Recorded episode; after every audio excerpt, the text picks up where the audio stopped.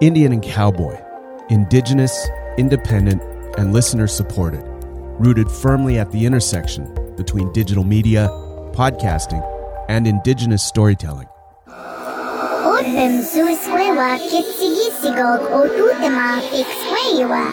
Métis in Space Theater presents, presents, presents.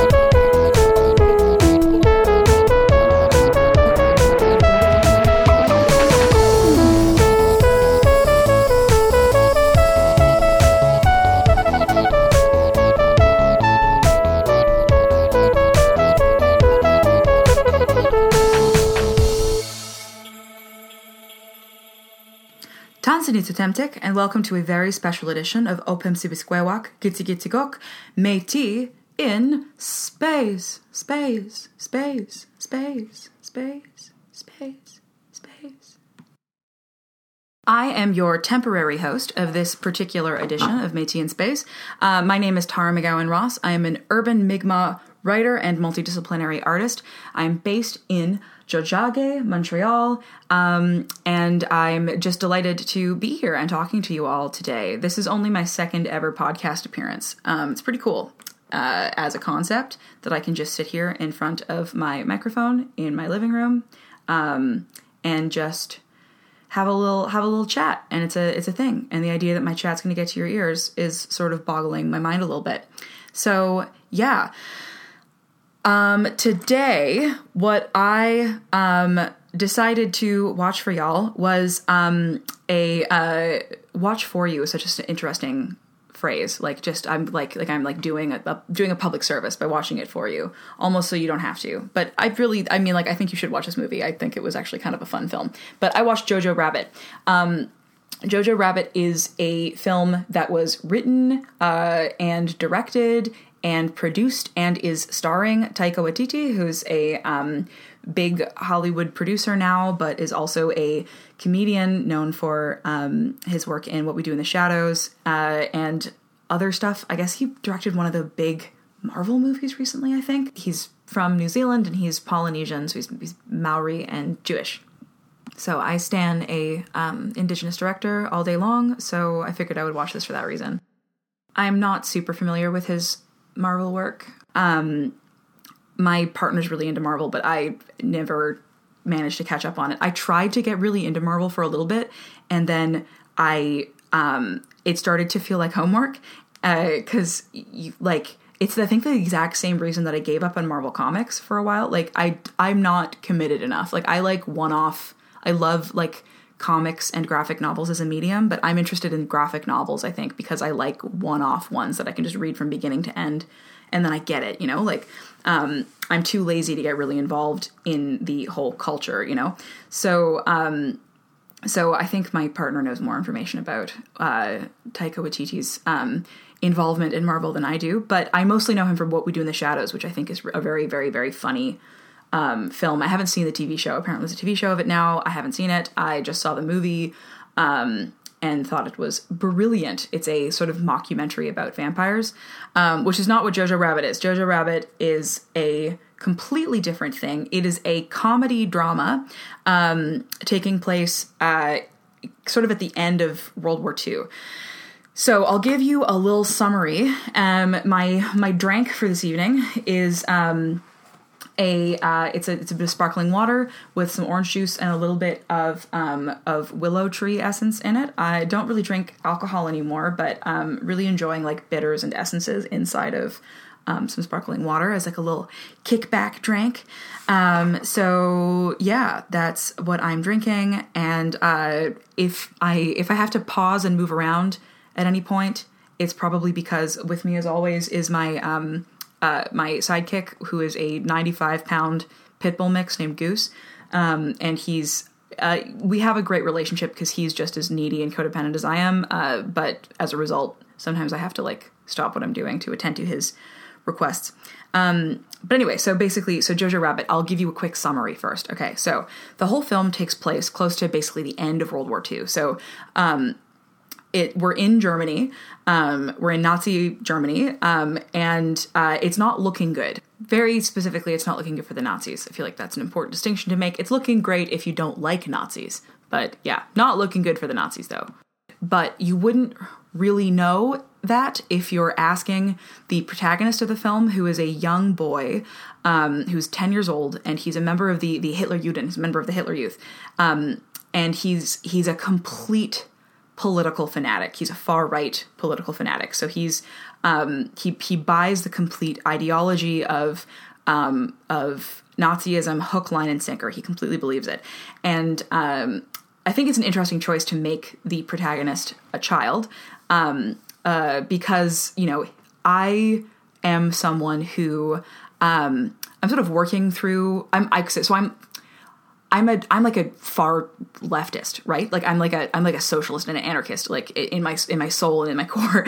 Um, I have a really hard time with um, sort of like sympathetic portrayals, even remotely sympathetic portrayals of Nazis. Like I have a I have a very difficult time with that. Um, even though in sort of my, my my ethics that are sort of underneath my politics, like ethics that I think I've absorbed for, from like my family and my history and my culture and my lineage and stuff like that, there is a lot of information in there about like really ha- like needing to acknowledge the like fundamental interrelation of all people and like leaving space for for for growth and and development and like and like really really thinking that we're you know all a part of you know of, of the of, of creation et cetera et cetera. I have a really hard time with that though when it, we're talking about freaking nazis. So i think it's a um it's an interesting stylistic choice that they went for a uh that, the, that the protagonist is a little kid. I think it's clearly intentional. Um, because so Jojo's ten. Um, and this is so it's the end of it's the, the end of the war um, which means that like the nazis have been in power for like you know his whole life. You know like it's like they're, they're like nazism and far right ideology has uh, there's never been a point in his life when that has not been a thing. Um, so of course he's completely indoctrinated you know? Um, i feel like there's a um, sort of a weird turn in uh, in I think a lot of media criticism towards um, like it's not like we can't be critical of people who have done bad things in the past. Like, I totally think we can and we should, but like there's a there's sort of a difference between that and completely removing them from their historical context whatsoever. So um so Jojo is like he's he believes all of the bad things that like Nazis believe. You know, he's like an unrepentant racist. He's um he's he is he doesn't like disabled people. He you know, he thinks all sorts of really horrible, really explicitly terrible things about Jewish people that come up a lot in the in the film. Um but he's also a little kid. So he's like and there's like there's this sense of um of innocence that sort of like runs through I think the whole thing. Um and this understanding that like he's uh you know he, like all of us, is sort of a victim of circumstances. Like the things that he thinks and believes and feels um, are almost an accident. They're a result of of like where he uh, where he has been born and where he has grown up. Um, and uh, and he's he's not really old enough to make informed decisions about what he thinks and believes and feels, you know, um, because he's a child. He's like literally a little kid. So um, I think that's something that I thought pretty much right off the bat. I think probably immediately, like also because like I've worked with children for like I worked with children for probably like 15 years and I I really like kids. I think kids are great and I think that like even when kids are really challenging, um, it's really important to think about kids as like pretty much always being innocent and like um and like they you know like never ever ever judging a child by the same metric we would judge an adult because they're they're of course they're immature. Like of course they don't make any sense. Like of course they're making strange decisions. They're literally children. Um so uh and and you know like and the and the, the actor who plays jojo is so cute. He's just this extremely cute little british boy.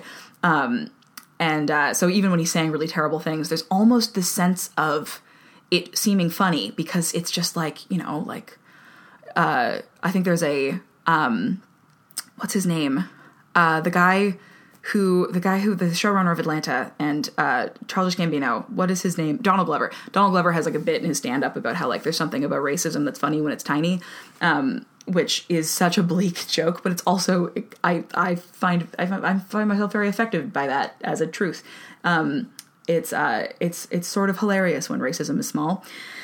But anyway, so um, yeah, so so Jojo lives with his single mother, uh, whose name is Rosie, and um, they uh, there's like there's sort of the, the echoes of his like family life as it existed kind of before the war is sort of, are sort of still around his house. There's um, uh, his father is gone, um, and uh, as far as Jojo is understands and is concerned, he's off fighting for the Nazis. You know, he's off fighting for the the Nazi war effort, um, and um, that understanding kind of unravels as the um, film progresses. And then there's also um, uh, we get uh, we we like we're we're told and we get the impression that like um, we are told explicitly that he had a sister named Inga, and Inga died um, relatively recently, and she was older than him, and um, uh, like so, like a teenager of, uh, of, like of some description. I think she's supposed to be about seventeen.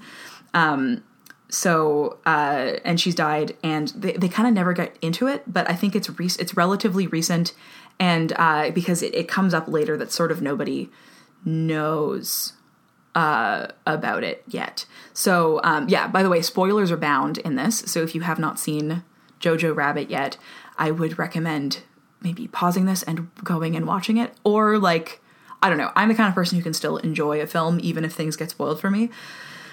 Um, usually. Um, and uh, I recently discovered a hack where if I um, I I really can't watch horror movies. I get really scared of horror movies. like I like they just they scare me. They're scary. They're too scary. That's like it's not my idea of a good time to be scared. Um, so I I don't usually watch them. Um, but I recently was able to sit through Midsommar very specifically because I I read I know I knew exactly what was going to happen. Like I I spoiled the whole thing for myself by reading the Wikipedia page first, and then I followed along to the plot of the film with a Wikipedia page so that I knew when to hide my face uh, because I don't like depictions of gore and violence. I just don't. Uh, it just I never got desensitized to it. It doesn't make me. There's never like there's never a point where I was just like I don't. I recognize that it's not real and I don't care. Like I still recognize that it's not real, but I still don't want to look at it. Like I'm kind of like if it looks the same as somebody actually dying, uh, what is like what is the difference really? Like i, I it's like of course i understand that ontologically it's not you know it's not the same it's not a depiction of somebody dying actually. But if it looks exactly the same what's really the difference? Like i don't really want to it's not my idea of a good time to like watch somebody die. So um so i don't end up watching horror movies much of the time and even if i do i cover my eyes for this the, the the bits if people are like if like extreme violence or gore is depicted like on screen, I usually don't like to look at it. Um, so I can now sit through them if I can cover my eyes and watch it on a small screen and f- literally read the Wikipedia page simultaneously. Um, so anyway, uh, Rosie is like you can it's it's clear that in like the relationship between Jojo and Rosie that like Jojo's not like someone who's been raised to be like a racist. You know, he's been influenced by his culture to be to like hold all of these like really messed up views about like racial essentialism and stuff. Um because rosie's really against it. Like she's like she's uh she's not overtly um anti-nazi. Like you know she she'll she'll do the heils and she'll say everything and she'll like do the salutes and everything when she's out in the world. Um, because you had to, you know, like at like under this regime, there was sort of no way of avoiding doing that. Um, but she's like, um, but in sort of privately between her and Jojo, she she celebrates um, Allied victories that she hears about, um, and she overtly mourns. Um, you know, members of the resistance who are uh, like the German national resistance who are, you know, executed in the town square, and like, uh, and she she does not express uh, any overt hatred for um, you know for for the the myriad of like of like identity categories that um, the Germans decided were not uh, the were not the right ones at the time, or the Nazis. I should make a distinction between Germans and Nazis. Um, but uh, and Jojo hates this. Like they have like very clear political strife. So this is like his only family member that he has left. Um, his father's gone, his sister's dead, and uh, and his his country is at war, and his relationship with his mother, who he clearly loves and who loves him, um, is very very strained because he thinks that she, you know, he just doesn't understand why she has no pride in her like her physical identity and her culture and her history, um, which is how he's internalizing all of um, all of her her like her very clear resistance to Nazi ideology. Um, he he's just like I don't you you you know you, you you're like you're sympathetic to all of these dangerous ideas and like you you don't seem to care that people are disseminating them and like um and you you actively want your country to lose this war. Like what's wrong with you? And um and she's just kind of doing this very motherly thing of just like kind of you'll understand when you're older. And like um uh, even when jojo's like very explicitly cruel to her like he's like very very mean. Um and uh i don't know how many people are familiar with children around the like 10 year old age but it's like you know they're still totally kids but they also have like whole entire ideas that are entirely theirs. And it's like it can be the point where you start wondering like who is this person? You know like i don't recognize this per- this person. Um and uh and she's she's clearly trying really really really hard um to like it's like she doesn't she doesn't you, you get the sense she doesn't have to try hard to love jojo. She loves jojo to bits. She doesn't care that he's like um like, like the fact that he he's he's you know ascribes to all these extremely hateful ideologies obviously really hurts her but it doesn't make her love him any less.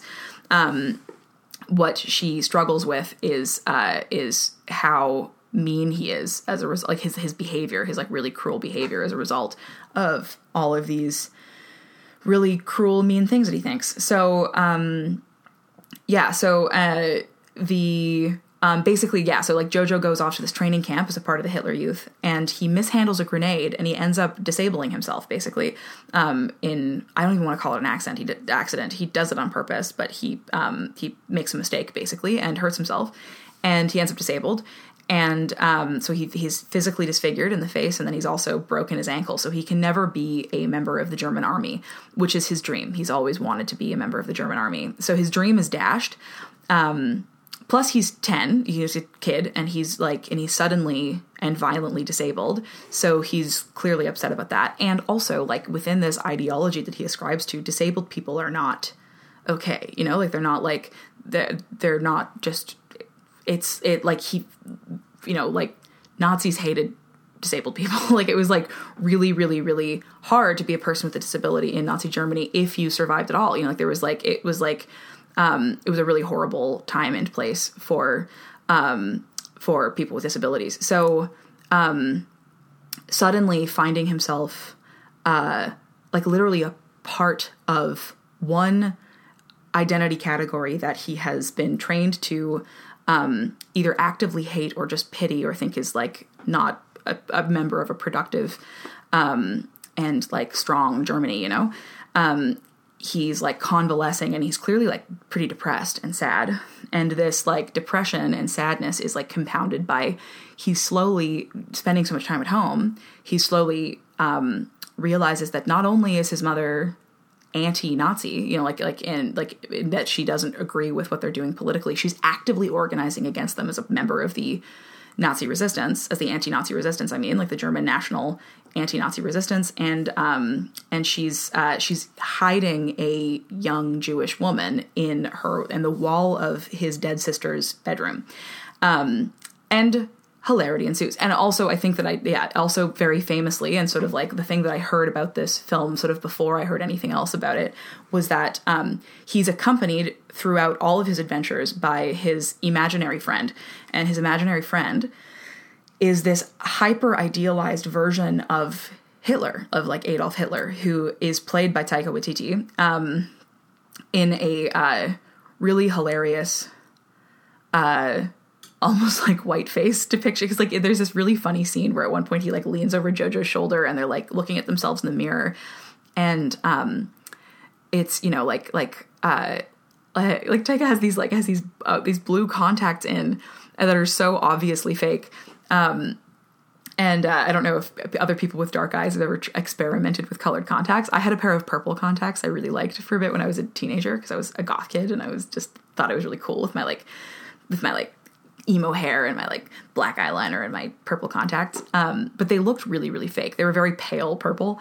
Um, so I'm sure if I wanted a pair of contacts that were like violet that or whatever that like looked even remotely real, I would have to they would have to be quite dark because like um because the the really pale colors uh just looked so obviously not like not real on my in my eyes. So uh um but he's he's like but but he's just he's just done up like a um like like Hitler who was like obviously not like Hitler had clearly just so much internalized self-hate, you know, like um cuz cuz like his his German ideal was like didn't look anything like what Hitler looked like at all. Um so it's uh so it's it's you know, it's just this approximation of of like this he's just Taika and Hitler drag basically and he's and um but like but this this Hitler character is not Hitler, you know, it's it's a it, he's a personification of um jojo's like ideology right? So he's like he's this super he's super idealized he's super positive he's all of the good things the imagined good things about nazism um and none of the bad things because it's not based in reality at all. It's based on a 10 year old boy's misunderstanding of um of this really destructive ideology um and then also like jojo's father has been gone so he's like and he obviously clearly misses his dad so he's like he, like the, this like this um Hitler character has become that he's invented. It's it's a it's a it's an extension of himself. It's an imaginary friend. Um, this Hitler character has sort of become a stand-in for his own father. So, uh, so the, and this Hitler character starts very kind and even like you know like silly and like playful and loving, um, in a way that is like, um, to the audience. It like there's this we we have access to this kind of um dramatic irony where we can we know um, as people who have access to history that like Hitler was a bad guy and was not very nice and like you know was just like was difficult to deal with and like you know like even by people who um, politically agreed with him or whatever and uh, and that like that this this Hitler character has it bears no not even a slight passing resemblance to like what Hitler was actually like. Um and we we are aware of the fact that like that Jojo is a lonely boy who is like inventing um who is becoming very, very, very involved in political extremism because he's so lonely, and um, and has been raised in this environment that's like really normalized uh, hatred, and um, and that like so we, we just we we know that this um, this Hitler character is bad, um, or that, that, that Hitler is actually bad, and that there, so there's this dissonance between like the character that we see, which is like Taika Waititi really hamming it up and being a very, um, very talented comedic actor, and uh, and our understanding of of Hitler in the past. And I think I think it's really effective. And um, but it is also like um, part of why the film. Uh, the first things that I saw about the movie were um, were negative criticism. You know, like we're like we're issues with that depiction um, because I tend to hang out on parts of the internet um, where haters like to hang out. You know, like Twitter, etc. Um, so uh, I think that there's like, but like so some of the criticism that I saw was just kind of like any depiction of a Nazi as even remotely sympathetic or funny or like joyful or whatever, even if it is ironic, um, is irresponsible given our current political climate, which I don't think I really agree with because I think that, first of all, I kind of think that like I'm not in the you can't make jokes about certain things camp. Like, um, I think that certain jokes about very, very, very intense subjects are successful and other ones are not.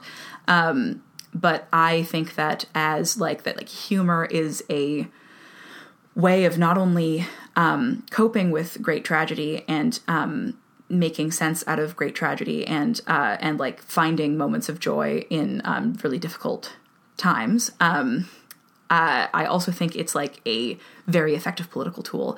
Um, I think stuff like satire and um, and comedy can be like uh, think that's why specifically like I, I really do ascribe to like punching down versus punching up um, political like like like humor ethics theory you know where like the reason why humor like why like making someone who is already marginalized the subject of a joke is bad is because you are like kind of compounding their marginalization um, by also making it absurd.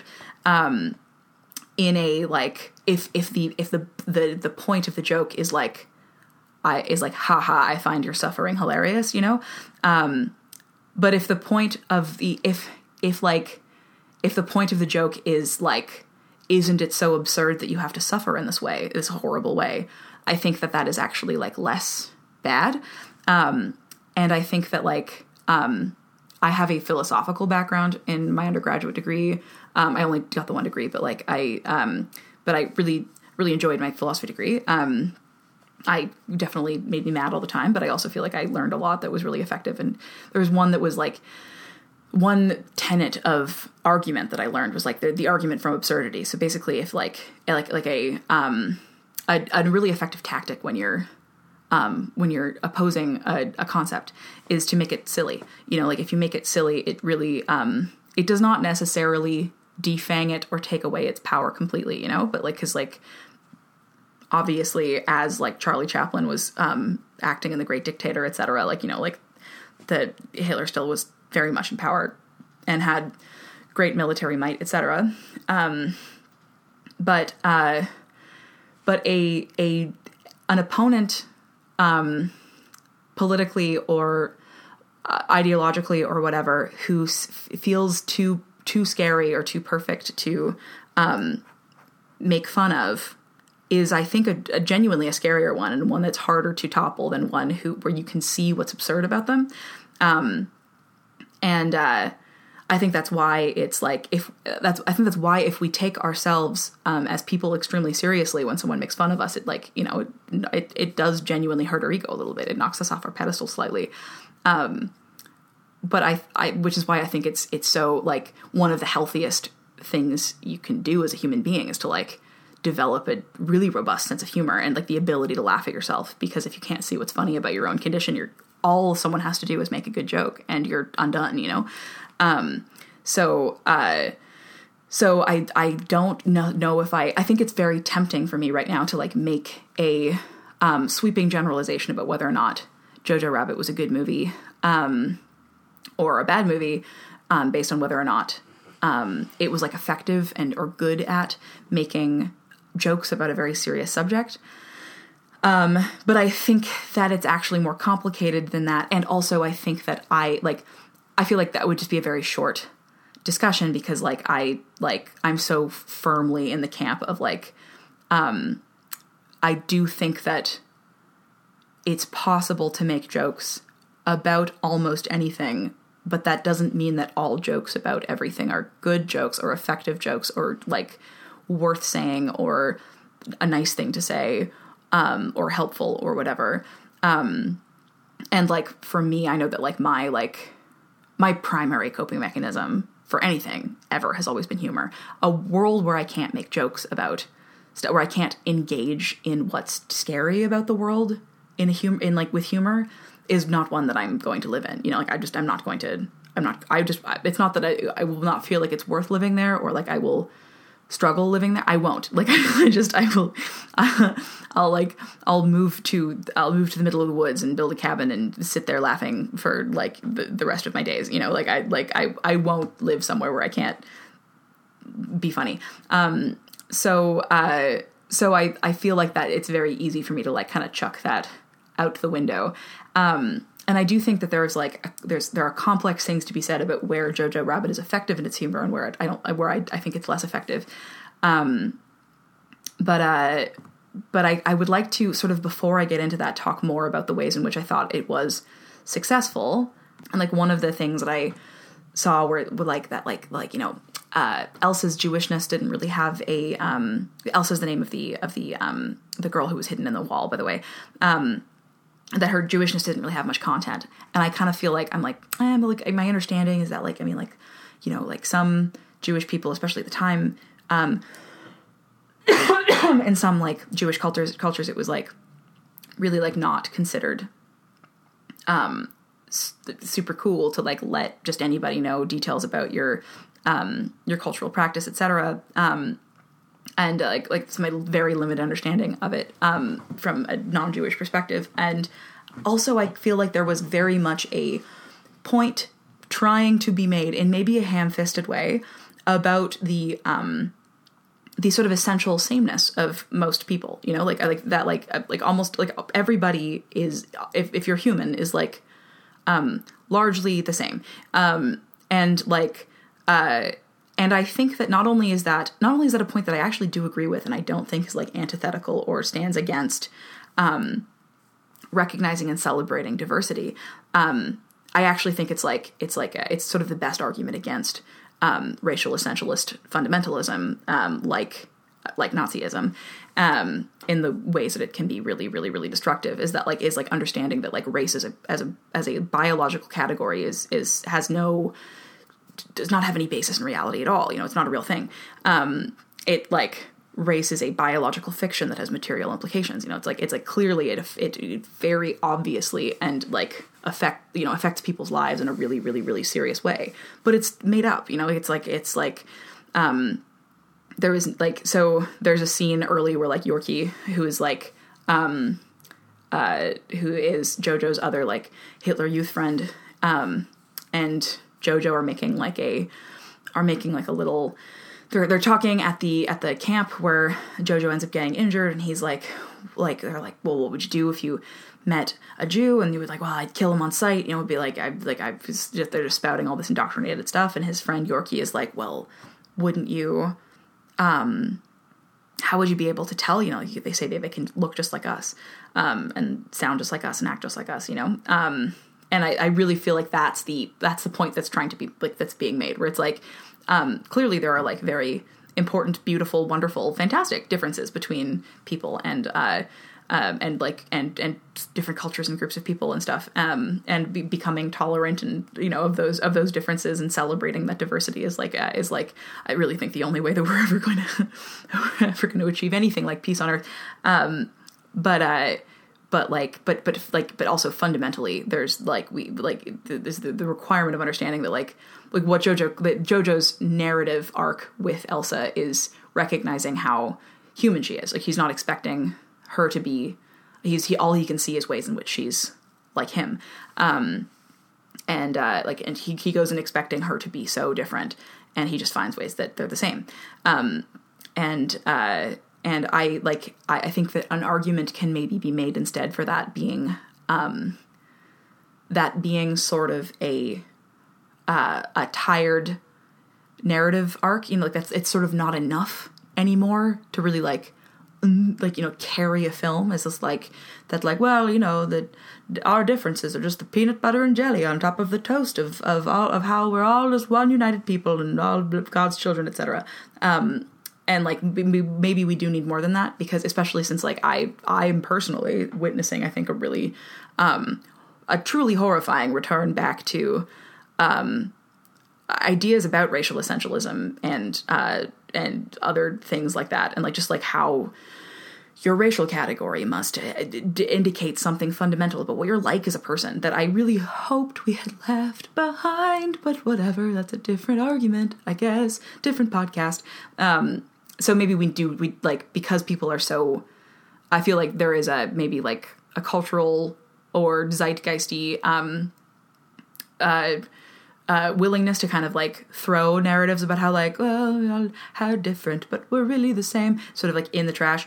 Um, we are going to need a more robust like you know like moral of the story than that um, uh, or just maybe a more robust way of of saying that. But i do i i did sort of see what i did feel like um Waititi's pro- like uh, point was probably to make that one um and uh and I, I, I don't like I, I, I hate it whenever people watch movies and they're like, well, I just really wish this movie was a different movie, and I'm like, hey, but it's not. Like it's the it's the movie that it is. Like you know, like we can talk about how the movie that it is did not really succeed in achieving its ends, but like, um, but I don't think it's really useful to like wish that the film was a different film. Um, also, similarly, people talked about there's a character whose name is. Let me just check his name. Um, his name is uh, da, da, da, da, da. uh, Klenzendorf. So the yeah, the, General or Captain Klenzendorf, Captain Klenzendorf, and he's the he's running the Hitler Youth Camp. Um, and uh, because because he in a in a in a very parallel um, uh, way that like in a very parallel story to Jojo's story, he also was a captain in the Nazi army and then um, experienced uh, a disabling accident, um, and now his disability, where he's blind in one eye, um, and he can't see active combat anymore. So he now has other work, and he's he's there's you can see all of like he's he's hammed up. He's played by Sam Rockwell in this very like hammy way, um, but it's clear that there's um, there are symptoms of like extreme disappointment and uh, and like even trauma that are like manifesting in him. He's like he's like he's he's an alcoholic. He's drinking too much. He's like um, not taking his job seriously anymore. Um, and uh, and I like uh, anyway, and he ends up having a sympathetic arc. There's sort of this redemption narrative um, that sort of happens. It doesn't happen until right at the very end. Um, but I I can and I can I can really I really can see people's point when they're like, I don't really want to see any Nazi redemption narratives anymore. And I'm like, yeah, but it's also like it's not like Klenzendorf gets to just like skip and jump off into the distance, like, you know, like off into the sunset and go like live a happy life in Argentina or whatever, like lots of Nazis actually did. He was like, um, he like the the story is that like he's like he's disabled, he gets all these other crappier jobs.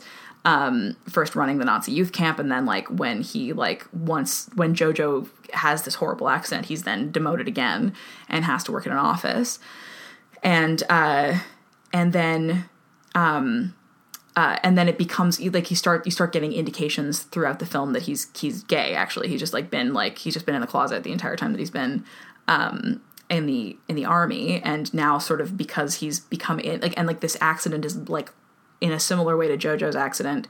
Um, he has to go through this kind of very selfish uh, process of like becoming disillusioned with this ideology that he really did believe in at one point.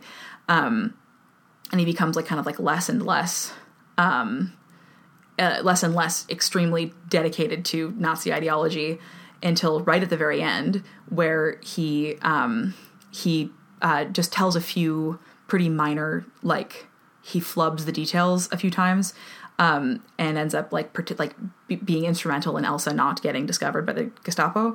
Um, and then he, at the very end, Jojo, you know, like the that Germany loses the war, the Soviets and the Americans descend on um, on Berlin, and the um, the like Jojo unwittingly finds himself in line to be executed by firing squad, like all the other Nazi people who were like also defending the city.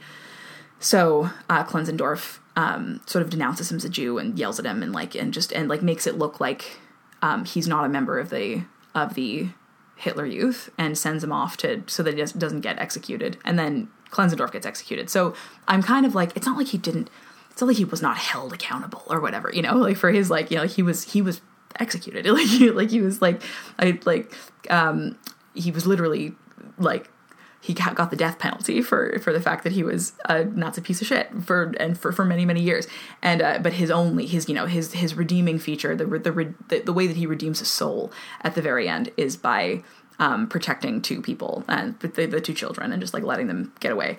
Um, uh, because he, he, you know, he has this uh, long period of just like falling out with the the with with Nazi ideology, and I, I feel like that's I I don't I personally don't have an issue with that as a redemption arc because it's like it's not like it's not like everyone was just like well that's fine you know like it's like he he is he is killed um so uh so there's there's there's still very clearly a punishment for um the uh, for the, the, the bad things that he did, and uh, but you get to see.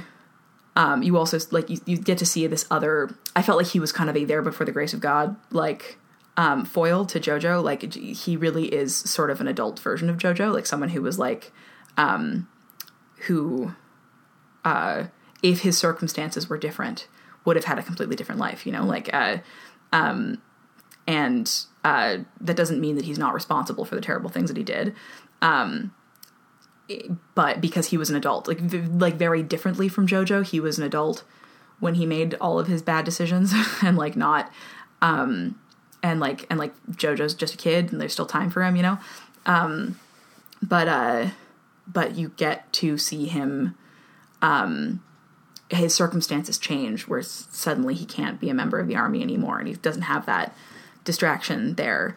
Um and he he has to reckon with his sexuality and he has to reckon with the fact that he like he th- this isn't something that he believes so in so strongly that he's willing to you know see children murdered for it you know? Um so uh at least not anymore. And i don't think that that's that bad.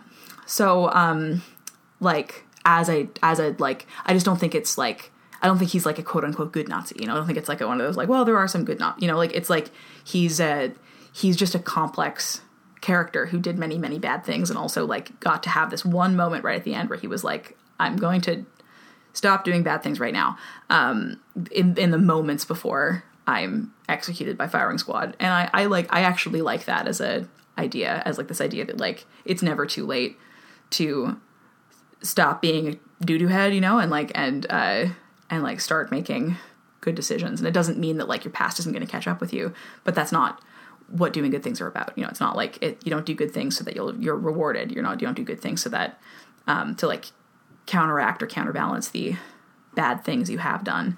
You do good things because it's the right thing to do. Um.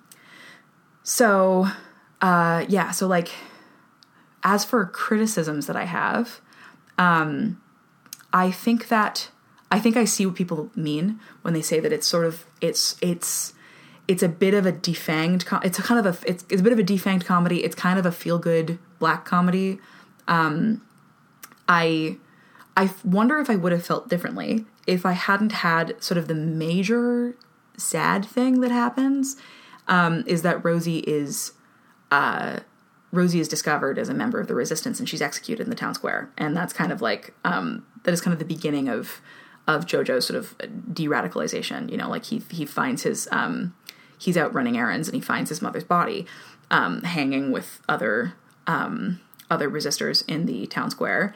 And there's been this like there has been I had I I unfortunately had that scene spoiled for me. Um I'm the real victim here. Um that's a joke. I, the, the, it's it's hard to make sort of silly jokes when the subject matter is so intense.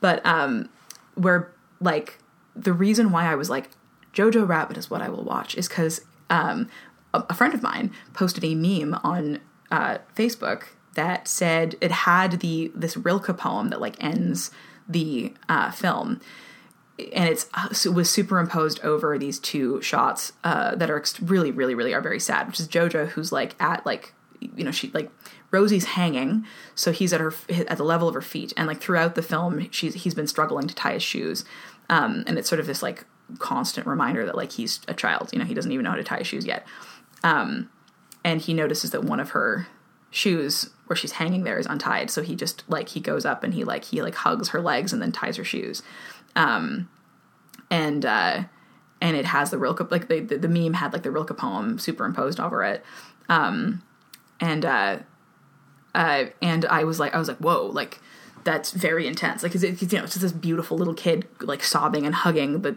legs of someone who's clearly hanging by the neck, um, and uh, and I was like okay I, this is probably a film I'm gonna have to watch because I'd heard like I knew that it was about Nazi Germany from the haters on Twitter that I heard complaining about it, and then I like, um, and then this this person who posted this meme has opinions I really respect on like film and media, so I um, I was like, it's time to watch it.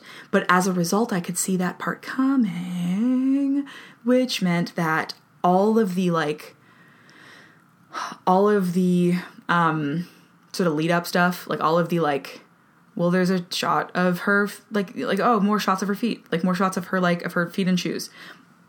More shots of people tying tying shoes and like have or like jojo struggling to tie shoes. There's lots of like shots of people's feet um and like uh like feet in in shoes with either laces tied or untied um depending on the circumstances. And i i just could just see how telegraphed that was um and i wonder if like you know like i wonder if i would have been more affected by the scene or by by the, that kind of pacing if I had not um, had that one particular scene spoil like I didn't didn't see that scene coming from a mile away um, because I think that like just in storytelling when it's the most uh, when that kind of thing is the most effective is when you kind of just you you don't really see it coming. And then when it happens you're like you put it all together you know like you put all of the you're like oh my god he's in the shoes. And then there were all those shots of shoes. And this is why oh my god. Um but that didn't happen for me. I just uh i was just like okay there it is you know like and every time they for like the hour before that part happened i was just kind of like oh they're telegraphing the thing again. And i feel like in general um like I really did like the first like 10 15 minutes of the movie. I saw one reviewer c- called it a um a Moonrise Kingdom ripoff. You know, it was like very like it was very like Wes Anderson esque without um being quite as stylistically on point as Wes Anderson. Um the like I kind of can I can see the point that they're making. I but I but I really did think it was like cute and funny, and I think Taika Waititi's like like voice as a uh, as a screenwriter was very effective and fun there. Um, because it's like um, in that like it's a it's such a argument from absurdity. It's like it's like um, the Hitler Youth was was a horrifying, terrible thing that happened in history. You know, like they were like they were child soldiers. Like they were like literally like they were literally. Um, it was like kind of this like youth program, but then once the war got really bad, they started sending them like sending the kids out on, um, on like suicide missions. You know, it was like it like I I can't imagine something more effed up than that. Than like you know like a bunch of indoctrinated ten year olds charging into a suicide mission. Like that's just the worst. That's the worst thing I can imagine. It's like it's so horrible. Um, I'm like that laugh you just heard is a laugh of existential terror. Like it's like it's just so horrific. And then the um, the opening scenes are like uh, are like it's it's a it's a just it's a whole just comedy routine about what that whole um, what that whole process like uh, seems like in retrospect. It's not supposed to be like a, a like ac- accurate historical de- depiction of what a Hitler Youth camp was actually like. Um, but like, but it has all the, the right bits, you know, like it's just like, you know, like girls talking about how they're going to become baby makers to create, you know, like these like these physiologically perfect specimens of you know of, the, of this like of this one particular physical identity and like um all the boys like learning how to murder you know like how to kill. Um and like uh you know these weird seminars about just how horrible and terrible these like scapegoated other races are and it's just like so bad. Um it's so bad that it creates a sort of cognitive dissonance thing that like because I have a really dark sense of humor, I think is like extremely funny. And also because I'm like I'm like um I still would like to think that we live in the world of um Nazi of, of like Nazis are obviously bad, you know, like very obviously. So like um the fact that there's all these like funny fun time comedy bits about Nazis is like I'm like this is very obviously taking the piss out of Nazis to me. Like there's there's nothing about it that makes me think like um, that the filmmakers have to stop and like turn to the camera and be like, we think Nazis are bad, you know, like, and I actually, I personally hate it when like films really telegraph um, their moral position um, that explicitly, you know, like I'm just thinking about like that horrible, t- like that horrible TV show Hollywood that was on Netflix. It's just so bad. And it's like so clearly trying to be like ideologically perfect um, and not depict like anything particularly upsetting at all. And it's it's it's so depressing. If you want to like go look at something like like at like what art will have to look like if we're if we're constantly having to like stop and look at the at look at look at the camera and be like this is exactly what our what what we the filmmakers and like artists involved like what our like political perspective is and it's the right one thumbs up you know like like it it'll it's it's a really it's a bleak future like let like let's not go there it'll be really bad. Um so uh so so I thought the first 10 minutes were actually really funny because I like like, because like I it was hitting a lot of these like filmmaking markers of like um it was almost doing like Quentin Tarantino as done by Wes Anderson but neither quite as good because like both of those people are masters of a particular thing and like um uh and uh and then I feel like I got really bored for probably like half an hour in the movie, and then I really liked the last little bit. Um, uh, and the like the, the the the scene that really I found really effective was the very last one where they're like, um, Elsa and and Jojo have this like um, very dorky dance scene in the street, and I just burst into tears because I'm in in my heart of heart a huge softy who just wants us all to hold hands and dance in the street, be friends, and eat a cake made of rainbows and smiles, and eat a piece and be happy. And uh, that's what I want. That's actually that's what I want. Um, so I cried and thought it was really cute. Um, dorky kids dancing is the cutest thing ever. Um, uh, but like, but like I, th- I I felt like a lot of the other storytelling devices I could see from a mile away. Like I could and I could I could sort of um I could sort of see them making a few very ham-fisted morality points um which like I st- apparently still just did not come through in a lot of like reviews that I read where like people were still I think making really bad faith readings of this movie um about it being like too sympathetic to to to Nazis or something. And I'm like it's so obviously not. Um but it's fine. Not everyone can be as smart as me I guess. It's not a big deal. But um that's a joke. Please don't hate me. But uh but like I um like I just feel like there was like a few parts where like um you know there's like the, the there's there there's a bunch of jokes that I think just didn't really didn't really land there were some like um there were some like deliveries I think just didn't really land, and I felt like um like like if, like there was like the the lead the head of the Gestapo looked really scary. Like he was like at one point the, the Gestapo shows up and they're like checking the house, and like the the main guy is this really tall guy who's dressed all in black and has like like really red bloodshot eyes and like but is like really polite and like I was like you look really scary, but he delivered a few lines that were jokes, and I just didn't think that they landed. Um, I also felt like um, most of the characters sort of spoke in the same voice.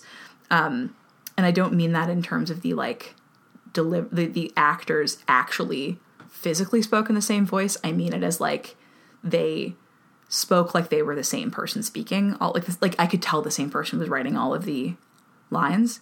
Um, in a way that I th- don't think I, th- I like seemed almost amateurish to me. You know, like I'm like you've gotta you gotta work harder to make each of the characters deliver different perspectives. Like they didn't seem like different characters. They really kind of felt like almost that like Jojo Hitler split where like they were almost just all seemed like different. Like it was like the writer had nine um voices in their head and they were all talking to each other and I'm like I want it to seem more like nine different people um, and uh, like there were just a few lines that Elsa delivered that I'm like, that just sounds like a JoJo line. And then sometimes JoJo would be speaking, and I'm like, a ten year old wouldn't talk like that. Like, why would why are you talking like an adult? Like, um, and I could I could understand JoJo talking like an adult more when he was like repeating what were very clearly, um, like racist party lines, but I didn't like because that's just him repeating slogans and jargon. You know, like he's not like he's not making an argument. He's not like having a conversation at that point. He's repeating things that he's heard other people say. Um, but I but when he did speak from his own voice, the voice that I heard was the voice of the screenwriter, um, and not Jojo's voice. Uh, so that's like that was another issue that I had, and I think that like this kind of comes back to what I like more and more of the um of like the critiques that I do see where I do see the point of the critique um, is that like uh, when you're dealing with something as massive as the as as the Holocaust, you know, as the Second World War, which is like um, I still I think in my when I started looking for it, um, I started seeing the after effects of the trauma of the Second World War everywhere, like even still now, um, in a way that's like that was like hard for me to um, notice before I really really, really, really understood um, exactly how um, how much it changed the world. Um, because like I wasn't, I was, I was, I wasn't born until the '90s. Like I was born in the, was born in 1992. Um, my parents were not alive during World War II. My grandparents were teenagers or preteens, and like, um, and none, none of them saw active combat. So like I, um, I like I just don't have a first person understanding of like what that trauma looks like. Um, at least not in a really, really, really explicit way. Um, The the closest that I've gotten is being able to like physically be in Germany, um, which is like uh, which is a huge privilege that I've had as a result of my my dad's job. My dad is a guitar player um, and a musician, so I, I've and a composer. So I, I, I got to travel with him a little bit when I was a kid, like quite young, and be in um, be in Germany in these like where where like uh, Germany has has like politically decided to keep some um, buildings from the Second World War intact um, as they were at the end of the war. So like bombed out ruins, um, and uh, and I went to Checkpoint Charlie, which was uh, a, a go between spot between East and West Germany from uh, when when it was divided between the Soviets and the Americans in the time after the Second World War. Um, and uh, and I went to a few World War II museums that were like specifically in Germany, um, and uh, and I and they really deeply affected me like as a kid. Um, because like like I even think about how like I, I I think it's I think it's like the like German parliament is still designed to have it has a glass ceiling and the German people can like I'm getting emotional thinking about it. The German people are allowed to like walk up and look down at their government because they're like you need to keep an eye on us. Like you know like we, we need your we, we need you to be here and like and like you know keeping watch over us to like make sure that we don't make these kinds of mistakes again. And i just i remember being so affected um in germany by um this willingness to hold um to just to just like hold the worst thing that they've ever done um that, that the country's ever been responsible for um, and wear it on their sleeve like that, you know. Um, it just like like the the the will the commitment to accountability, um, uh, and like and and like and uh, which is a, honestly like accountability is a word that I have a complex relationship with. There was the commitment to that kind of responsibility and that kind of like um, public facing responsibility, um, and um, uh, and how much it stands in such stark difference to the way that um, the uh, that like the the the genocidal project of North America is kept so hush hush and is so swept under the rug and is so subdued and is like and we like we just keep on and we you know we just keep on finding you know more more mass children's graves from the residential school system and um and uh and and we keep on not being able to figure out um, and like and having to like dig and dig and dig to uncover more and more information about just how um, just what was done to um, indigenous people here in North America and um, uh, and those two things just I feel like stand in such stark contrast to each other. Um, like I still haven't been able to bring myself to go to um, Auschwitz or the any other camps because I just I just I just don't know if I would like I know that I'm going to leave there a different person. You know, like I'm going to like I'm going to leave there irrevocably changed, and I don't know if I can handle it. You know, um, so um, I like. Uh, and I also like, but I keep on like, I keep on having these whispers of, like, like experiencing these like really terrifying little whispers of genocide, um, here on Turtle Island because like, um, because there's there you know we're we're we're also standing at the site of a of a huge genocide here. And like um I would I would I know don't want to like compare and contrast um uh you know the specifics of of of atrocity because it's just I just that's not like the that's not the point. But like um and I, I just feel like it's a it's it's such a terrible contest. Uh who wants to win that one? Um but uh but I but I think that like I think that what's so effective still about narratives about World War II is um, the ways in which it is so it's it's very it's it's, it's extremely specific, but there's also these like more broad, um, universalizable um, pieces of information about like um, ways that it's just wrong to treat each other and um, how we have to learn how to live together.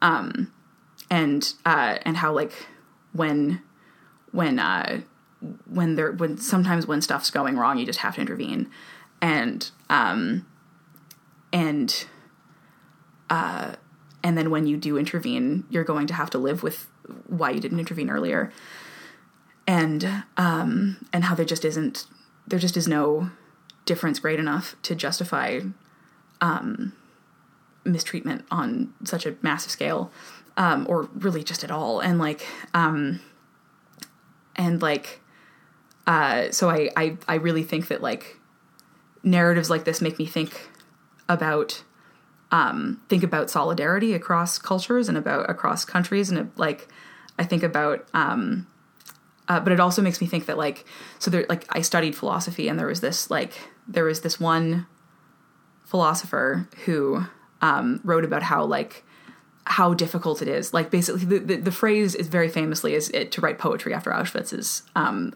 is uh, barbaric um, it's just barbarism to make to write poetry after Auschwitz, and like they're making a point about how like um, there are certain kinds of more sort of abstract representation that don't make sense in the wake of such a gigantic tragedy.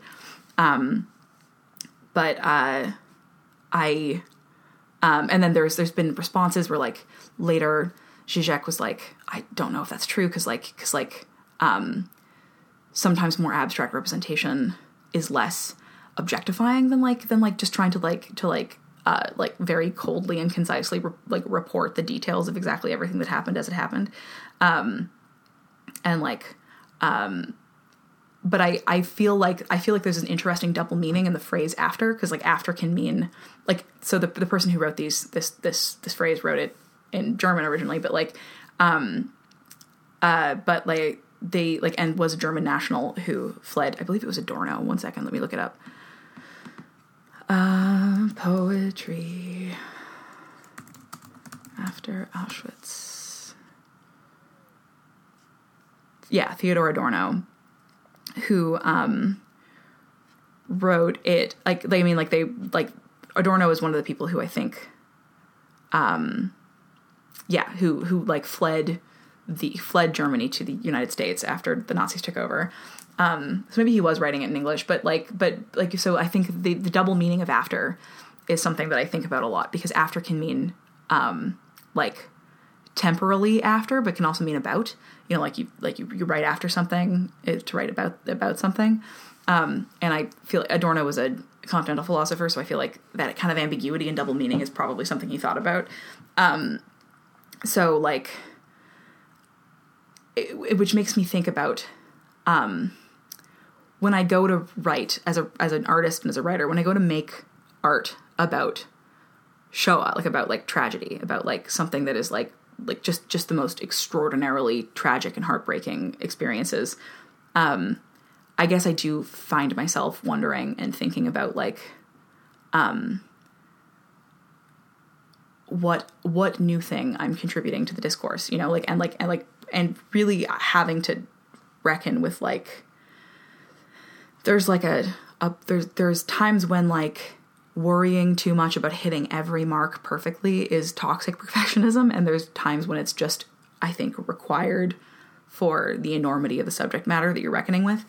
Um, and i think i'm not sure if i know if i if i think that jojo rabbit is necessarily making is necessarily funny enough or making a new enough statement to um, be able to reckon with the subject matter. I think it's onto something, but it feels almost like a draft of something that could have been really, truly, really, really, really great, but it doesn't feel like it's there yet.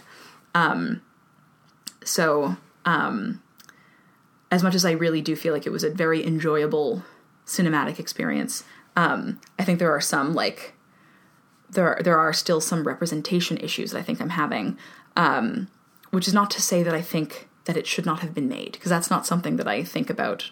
I don't like to think that about art in general. Um, I like to think about how like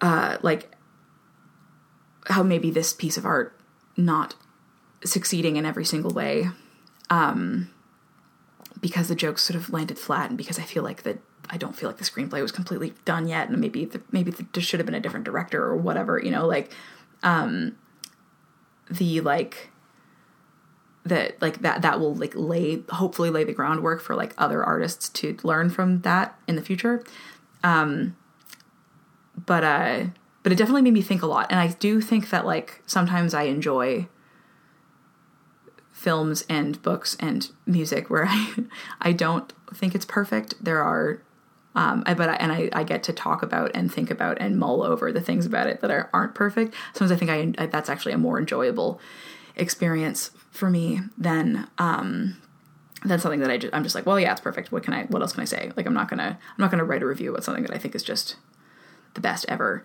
because um, I don't have anything to say. I'm like, it was great, nailed it. I think that in retrospect, um, I would like to give this movie a rating of uh, three out of five poems written after World War II. Um, and uh, just get the room, room for improvement and a bit of a maybe a bit of a harsher critique than I or like harsher rating than I normally give things that I review. I think usually I'm either giving something like four out of five stars or five out of five stars. You know, if I like it, I'm like five out of five, and I'm trying to um, force myself to um, be a bit more discerning in my doling out of five out of five. Um, so yeah, three out of five is what I would give this one. Um, I would watch it again, and I would recommend that people watch it. But I do understand what certain reviewers were talking about when they said that um, they weren't sure that the comedy was strong enough or that the message was strong enough to hold up the intensity of the um, of the subject matter. I feel like mostly my criticism is coming from I I did think that there were like screenplay issues. I thought there was sort of um, there was like characterization problems um, and maybe like delivery issues. This might have been like uh, solved by there being a different director.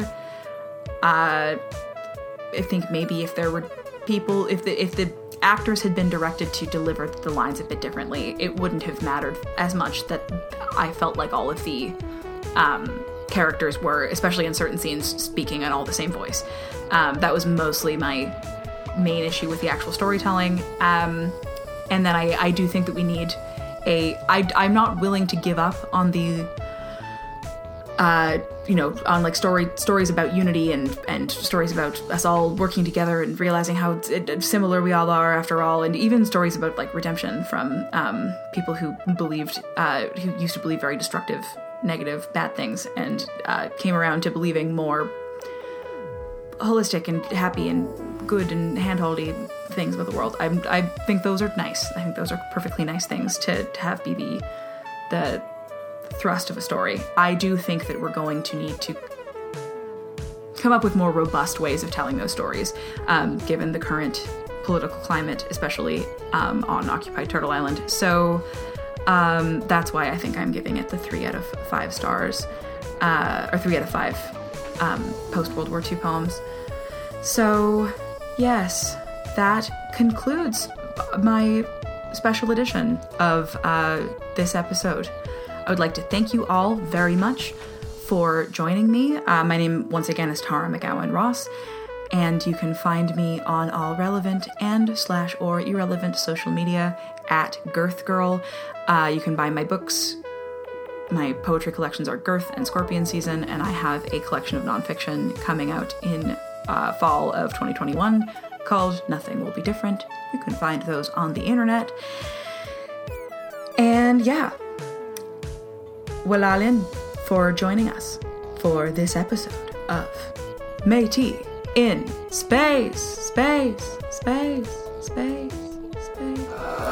Otem suisquewa kitsigisigo otôtêma exquewa. Métis in Space Theater presents, presents, presents.